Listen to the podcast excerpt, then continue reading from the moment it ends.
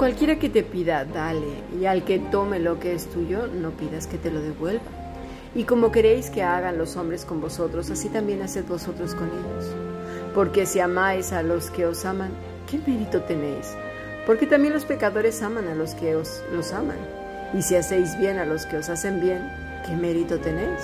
Porque también los pecadores hacen lo mismo. Y si prestáis a aquellos de quienes esperáis recibir, ¿qué mérito tenéis? Porque también los pecadores prestan a los pecadores para recibir otro tanto. Amad pues a vuestros enemigos y haced bien. Prestad, no esperando de ello nada. Y será vuestro galardón grande y seréis hijos del Altísimo, porque Él es benigno para con los ingratos y malos. Sed pues misericordioso, como también vuestro Padre es misericordioso. Lucas capítulo 6, versículo 30 al 36. Hemos escuchado palabra de Dios.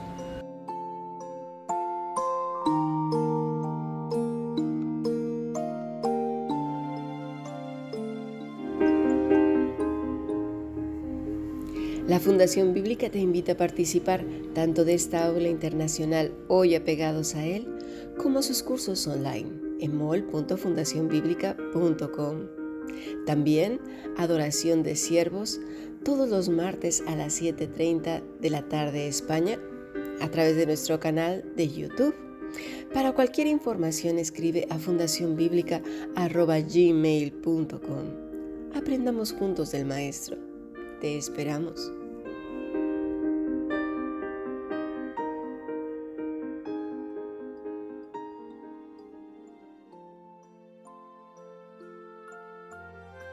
Iniciamos una semana más de estudio, ampliando sobre todo lo que hemos visto la semana pasada. En cuanto a la mejilla, en cuanto a dar si tenemos la oportunidad, el Señor dice, si tienes dos capas, da una, si tienes comida en tu mesa, compártela. No está diciendo que desprotejamos a nuestra familia por llevarla a otro lado, ¿no? En, la clase de adoración de siervos hablé el significado, por ejemplo, de la palabra hogar, que viene de hoguera. No vas a sacar el fuego de la hoguera y dejarás la hoguera sin nada para llevarlo a otro lugar, pues tu hoguera quedará helada. Entonces, necesitamos sabiduría e inteligencia espiritual pero por sobre todas las cosas vivir apegados al Maestro, porque separados de Él, lo más probable es que nos vayamos al lado derecho o al izquierdo, apoyarnos en nuestras propias fuerzas o en la religiosidad. Una de las palabras que comúnmente se está escuchando en los últimos años es resiliencia, empatía, inteligencia emocional, asertividad. Esto cada vez y cada vez se oye más como herramientas para desarrollar habilidades sociales saludables. Sin embargo, y con mucha tristeza, la realidad es otra, porque en el contexto en el que el ser humano de hoy se desarrolla, mira, es desestructurado, poco comunicativo, eso sí, muy lúdico. La palabra lúdico quiere decir que la persona juega mucho, quiere jugar continuamente, pero no jugar de manera natural como antes, que se jugaba a saltar la cuerda, a jugar la pelota en la calle, a las canicas, a mm, encantados o eso de que las traes y corría el otro y, le daba con el hombre y decía, ahora las traes tú. Eh, todos esos juegos en los que implicaba la convivencia y, entre unos y otros, eh, había tanta convivencia entre los niños, ahora ya no. Cuando se habla de juegos o de actividades lúdicas, perdón, pues estamos hablando de la inteligencia artificial con el hombre, en donde la persona está completamente solo y su inteligencia artificial, su artefacto, ya sea un portátil, ya sea un móvil o teléfono celular, o su ordenador o, sus este, auriculares con la música. Bueno, en total que es él y la inteligencia artificial. Donde los afectos son muy superficiales, por ejemplo en el caso de los juegos grupales, ¿no? como el League of Legends, como Battlefield y todos estos que se hacen en streaming y van chateando y van conversando Son conversaciones muy, muy superficiales, poco profundas y se pierden obviamente en el ciberespacio. ¿Por qué? Pues porque no hay contacto visual ni físico, tampoco hay diálogos profundos ni con carga y contenido que realmente enriquezcan a las personas. Simplemente son, pues eso, cosas del juego. La exposición a las plataformas es tal que los que están alrededor pues no se enteran ni, ni quién es la persona que está al lado o con la que están casados. Porque, queramos lo aceptar o no, uno de los fenómenos que se vieron en el encierro fue el alto volumen de intolerancia, violencia y separaciones. ¿Por qué? Porque las personas no se conocían, estaban juntos o casados simplemente porque se gustaron cuando se conocieron, se cayeron bien y la relación sexual era buena. Esos fueron los componentes que construyeron, si así se le puede decir, una familia. Eran las raíces muy endebles, muy, muy endebles, muy superficiales. Cuando la vida los llevó a convivir 24 horas, se dieron cuenta, ¿sabes qué? Que no se conocían el uno al otro, que no se soportaban, que no había nada que compartir que no se amaban y de hecho no sabían cómo amarse. ¿Por qué? Porque realmente estaban unidos por una que otra cosa en las cuales tenían algo en común. No había un compromiso total. Cada quien se iba en la mañana a su trabajo, volvían en la noche, convivían un ratito y a dormir. Y el fin de semana, cada quien en su ordenador o su teléfono móvil, con sus plataformas o lo que tú quieras, pero realmente una convivencia como tal, de hecho creo que hoy pocas, poquísimas personas la conocen, tan es así que el encierro evidenció la situación familiar en la que se encontraba el mundo, el mundo, incluyendo mis estimados, también la cristiandad. Entonces, el bien que se hace al prójimo pues como consecuencia es superficial, ¿no? Si la familia no está bien, pues todo lo demás está mal. Todo el bien que se hace hacia el prójimo, pues es de paso, inmediato. Y mira, ¿sabes qué? Ya está, no te vuelvo a ver, no quiero volver a verte. Sí, mira, toma, toma. Y si te vuelvo a ver, yo creo que ya ni te conozco. Una de las cosas que me sorprende mucho de la gente es escuchar lo siguiente. Y esto de verdad que se dice mucho por aquí, por Europa. Dice algo así, vino esta persona y comenzó a llorar y a contarme sus problemas. Ay, de verdad, qué aburrido. Yo le dije, ¿pero qué me estás contando? Yo no quiero enterarme de tus problemas, ya tengo suficiente con los míos. Yo honestamente digo, ¿de verdad?